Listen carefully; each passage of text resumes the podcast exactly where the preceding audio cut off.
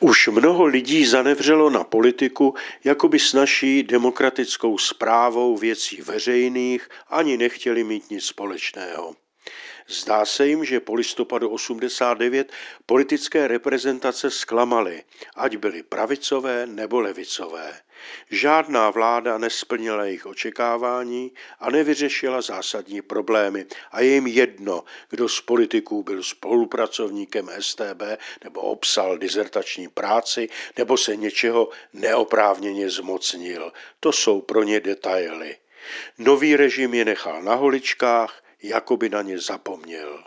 Chodit volit nemají důvod, stejně se pro ně nic nezlepší. Cítí se ponížení a uražení, zatracení a ztracení. Říkejme jim opuštění. S některými z nich si osud v skutku nedobře zahrál. Náš demokratický systém přeci všem umožňuje svobodný rozvoj osobnosti i její uplatnění a stát nemá být všemocný. Mohou si za to opuštění sami, nebo vedeme tak špatnou politiku? Přiznejme, že největší vliv na opuštěnost opuštěných mají politici. Malý příklad.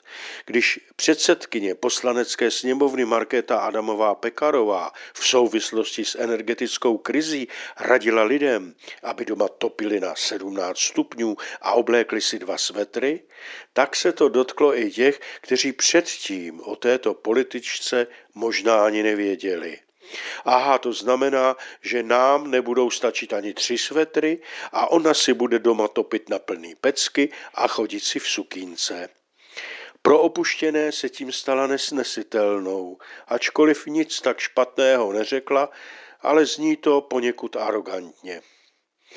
Ani ministr zdravotnictví Vlastimil Válek nezapodoval u opuštěných s návrhem na rozdělení zdravotnictví na standardní a nějaké lepší, příplatkové.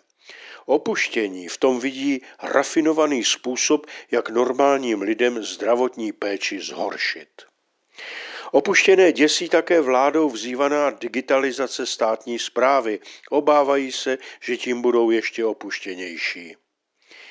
Vinu za opuštěné nesou také sdělovací prostředky, které i ty lepší úmysly vlády obracejí na ruby s tím, co to zas bude za hrůzu. Značný podíl viny na velké skupině opuštěných máme i my. Příklad. Mistr by měl novému pracovníkovi znovu a znovu vysvětlit a ukázat, jak se to má správně dělat, a neměl by mu jenom znovu a znovu za nezdar vynadat a strhnout mu z platu.